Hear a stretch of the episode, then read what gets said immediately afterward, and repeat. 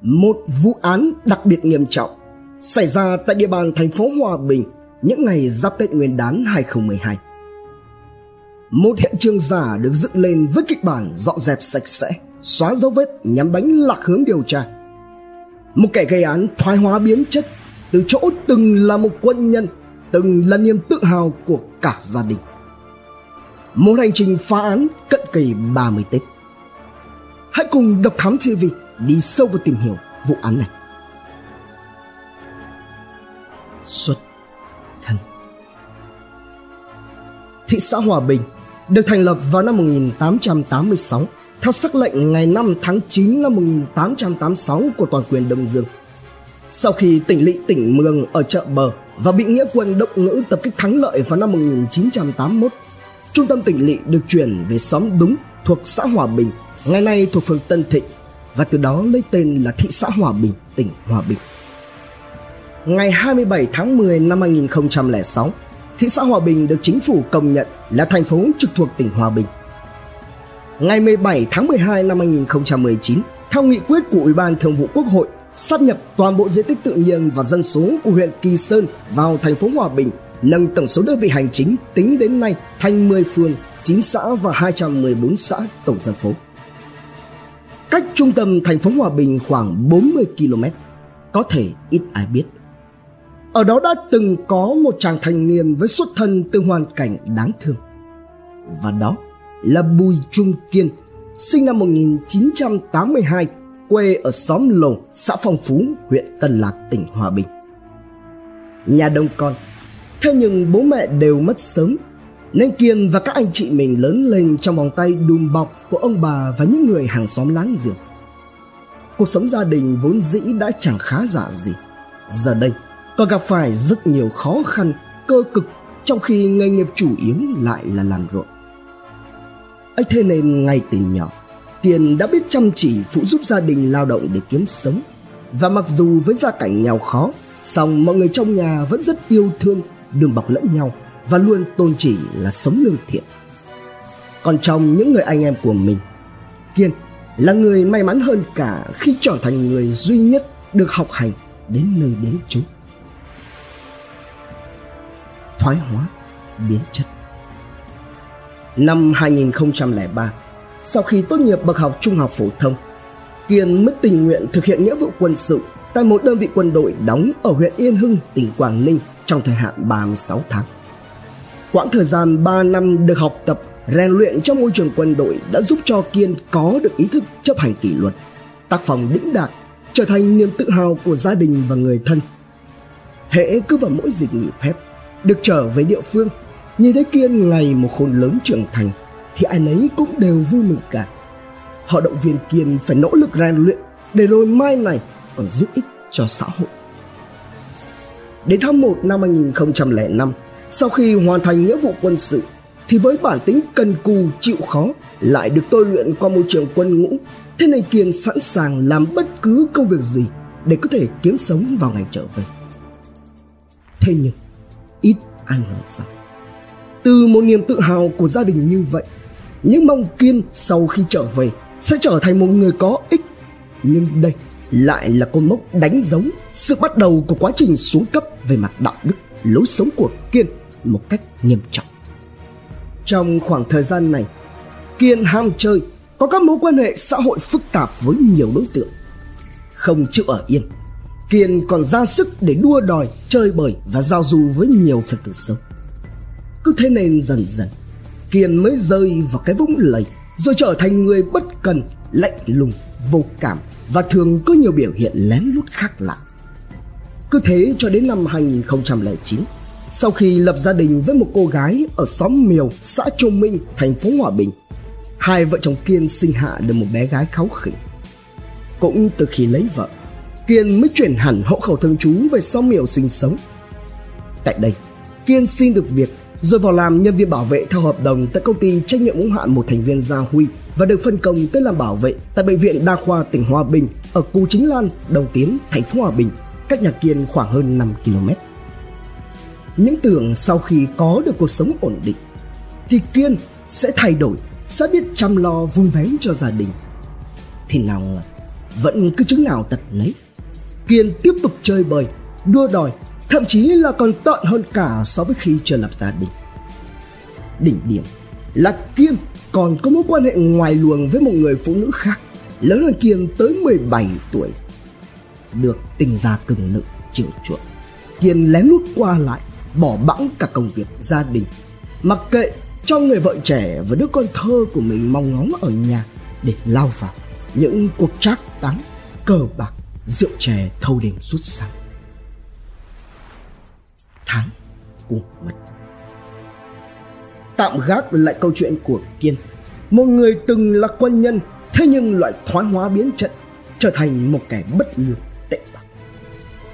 những ngày đầu năm 2012 trên địa bàn thành phố Hòa Bình một vụ án đặc biệt nghiêm trọng đã xảy ra khiến dư luận không khỏi xôn xao, hoang mang và hết sức lo lắng. Nhất là vào thời điểm giữa tháng cùng mật âm lịch.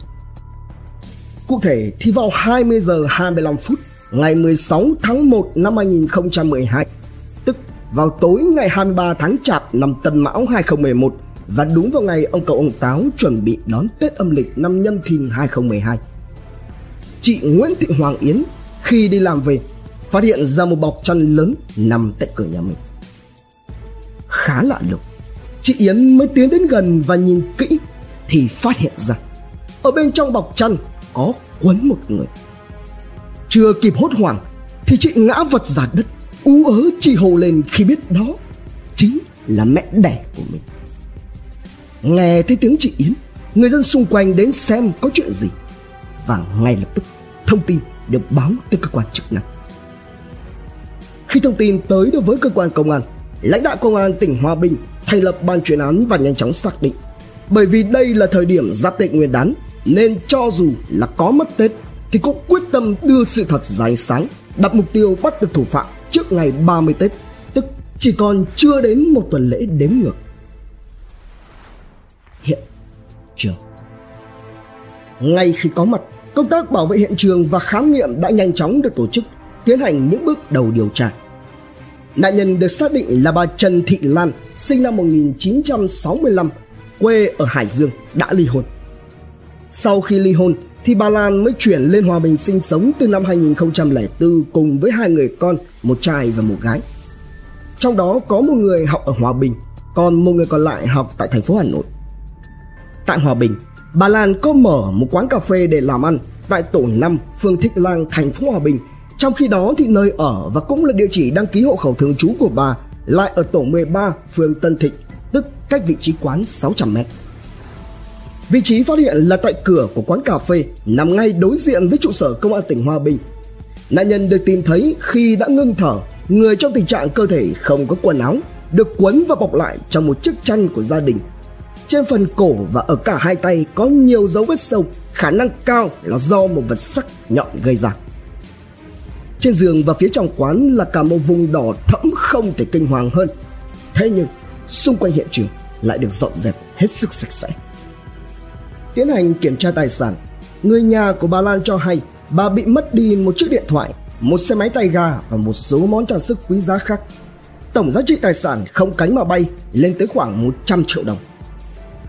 Vụ án này diễn ra trong thời điểm hết sức nhạy cảm khi mà nhân dân đã háo hức chuẩn bị đón Tết cổ truyền của dân tộc.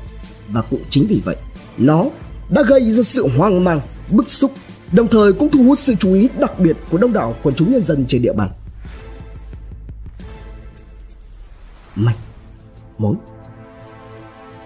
Ngay khi vụ án xảy ra lãnh đạo công an tỉnh hòa bình đã chỉ đạo các giám định viên phòng kỹ thuật hình sự phải tiến hành khám nghiệm hiện trường một cách tỉ mỉ thận trọng thu lượng các dấu vết dù là nhỏ nhất trên cơ sở đó xác định mối liên hệ giữa các dấu vết với quá trình phạm tội của đối tượng. Và qua thu thập chứng cứ, ban chuyên án khẳng định đây là một vụ án đặc biệt nghiêm trọng cướp tài sản. Điểm đặc biệt hơn ở vụ án này đó là quán cà phê của bà Lan có vị trí ngoài việc đối diện với trụ sở công an tỉnh Hòa Bình ra thì nó còn nằm ở rất gần một số cơ quan đầu não của tỉnh và thành phố Hòa Bình khác. Thế nhưng hung thủ vẫn xuống tay rất liều lĩnh và man rợ. Thậm chí là lợi dụng xung quanh lúc vắng người, nạn nhân chỉ ở một mình. Kẻ gây án ngoài việc đã làm với bà Lan, thậm chí còn dọn dẹp sạch sẽ, thu dọn đồ đạc nhằm tạo ra hiện trường giả đánh lạc hướng điều tra.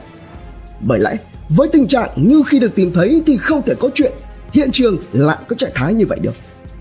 Do đó nên khả năng rất cao là tên này phải là người có quen thân với nạn nhân, thậm chí là phải có mối quan hệ đặc biệt nào đó và phải là người địa phương hoặc cũng phải là người có thông thạo địa bàn. Căn cứ vào các đồ vật bị lấy đi và nhận định về hướng tẩu tán tài sản, ban chuyên án lúc này tiến hành ra soát nhanh các tiệm cầm đồ trên địa bàn.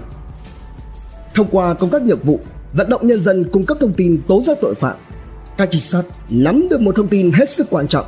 Đó là vào chiều tối ngày 16 tháng 1, có một người nam thành niên đem theo một chiếc xe máy đi cầm ở một vài tiệm trên địa bàn nhưng đều bị từ chối vì xe không có giấy tờ.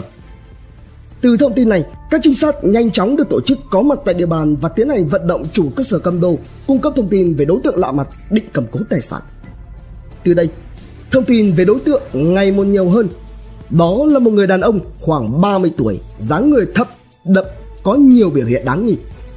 Và ngay lập tức, các trinh sát đã tiến hành phát họa chân dung của đối tượng nghi vấn.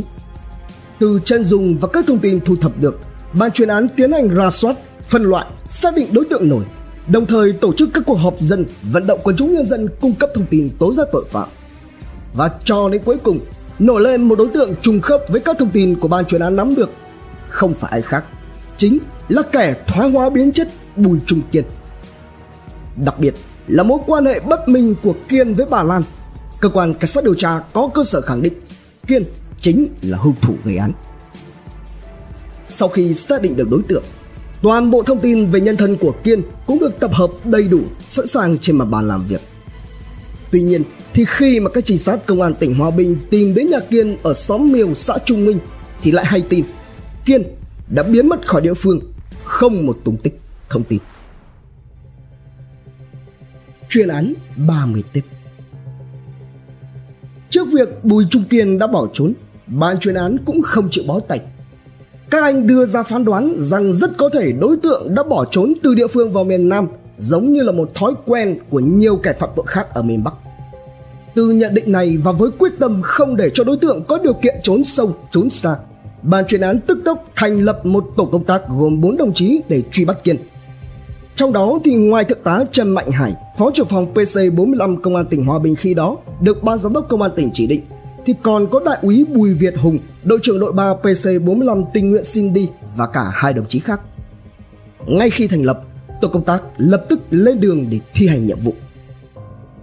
Trên đường đi, các anh tổ chức họp bàn thêm với nhau, đưa ra ý kiến rằng nhiều khả năng đối tượng sẽ lựa chọn nơi lẩn trốn là ở các khu công nghiệp có đông người gốc Bắc vào trong đó sinh sống và làm ăn. Do đó, khả năng cao sẽ cần phải lưu tâm tới những địa điểm này và trong đó địa bàn Bình Dương được khoanh vùng. Đúng 17 giờ ngày 20 tháng 1 năm 2012, tức 27 Tết Nhâm Thìn, tổ công tác có mặt tại Cục Cảnh sát Hình sự phía Nam. Vừa vào đến nơi, sau khi làm việc, tổ công tác công an tỉnh Hòa Bình lại lập tức thẳng hướng lên Bình Dương. 23 giờ đêm cùng ngày, các anh cùng với đơn vị cảnh sát điều tra tỉnh Bình Dương bắt đầu tiến hành triển khai khoanh vùng cư trú và vây bắt nghi can. Thế nhưng, các khu công nghiệp tại tỉnh Bình Dương lại có điểm khó, đó là với tổng diện tích đất rộng, người thì lại đông. Do đó nên, để kiểm tra được hết tạm trú tạm vắng cũng phải mất tới cả một tháng trời. Mãi đến 4 giờ sáng ngày 21 tháng 1, tức 28 Tết. Sau khi bàn bạc, Thượng tá Hải quyết định cho anh em về nghỉ ngơi để tính toán thêm các phương án phù hợp hơn. Và cũng chính lúc này, Thượng tá Hải mới bấm máy điện thoại gọi về ban giám đốc công an tỉnh Hòa Bình để xin chỉ thị. Bởi khi mà đối tượng không sử dụng điện thoại di động thì biện pháp kỹ thuật xác định tọa độ của đối tượng là một phương án không khả thi. Nhận được ý kiến của tổ công tác, ban chuyên án công an tỉnh Hòa Bình lập tức chuyển sang triển khai phương án 2. Đó là cử một tổ trinh sát về quê của Kiên ở Tân Lạc, Hòa Bình để vận động người thân của đối tượng cung cấp thông tin. Và không nằm ngoài dự tính sử dụng đồng bộ các biện pháp nghiệp vụ trong khi hướng Bình Dương tiếp tục xác minh thì ở Hòa Bình hướng khai thác đã đem lại một thông tin hết sức quý giá đó là việc Kiên đang ở nhờ nhà của một người em gái họ tại xã Thới Hòa, huyện Bến Cát, tỉnh Bình Dương. Ngay khi thông tin đến với ban chuyên án, kế hoạch vây bắt đối tượng lập tức được triển khai.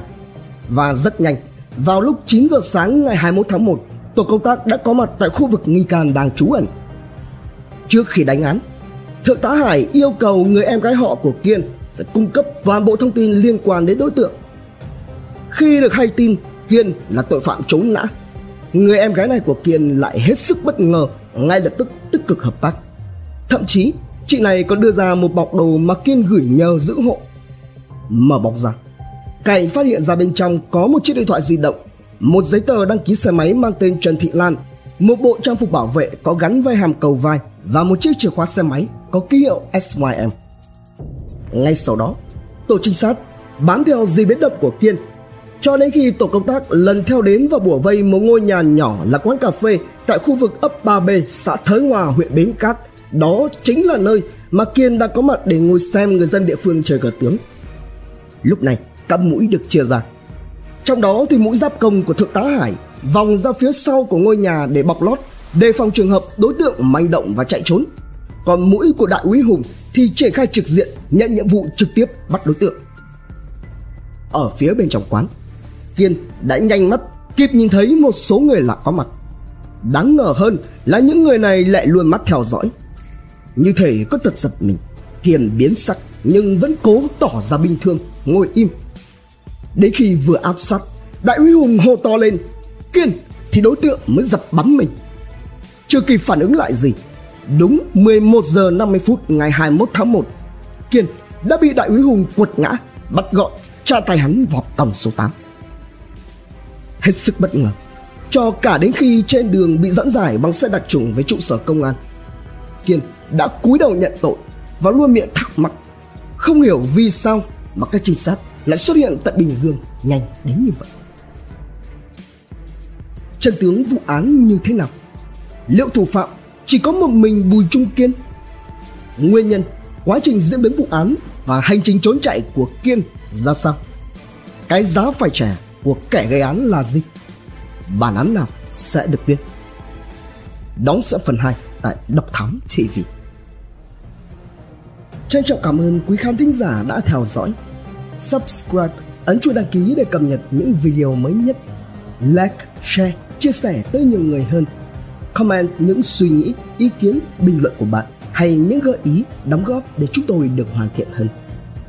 Độc Thám TV, hai ngày một số vào lúc 21 giờ nguồn tham khảo và tổng hợp trang thông tin điện tử ủy ban nhân dân thành phố hòa bình tỉnh hòa bình công an nhân dân online báo hòa bình điện tử pháp luật việt nam an ninh thủ đô việt nam plus cùng nhiều nguồn khác từ internet độc thám tv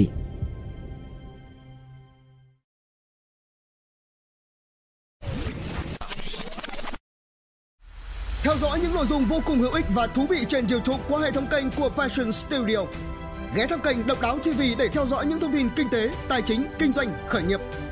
Đến với Độc Lạ TV để khám phá những câu chuyện độc đáo và kỳ lạ. Khám phá những vụ án kinh điển và bí ẩn, cập nhật tin tức an ninh nóng hổi cùng Độc Thám TV hay tìm hiểu về lịch sử Việt Nam qua Bí ẩn sự Việt cùng nhiều kênh YouTube bổ ích khác đang được xây dựng và hoàn thiện mỗi ngày. Passion Studio mang đến những giá trị thiết thực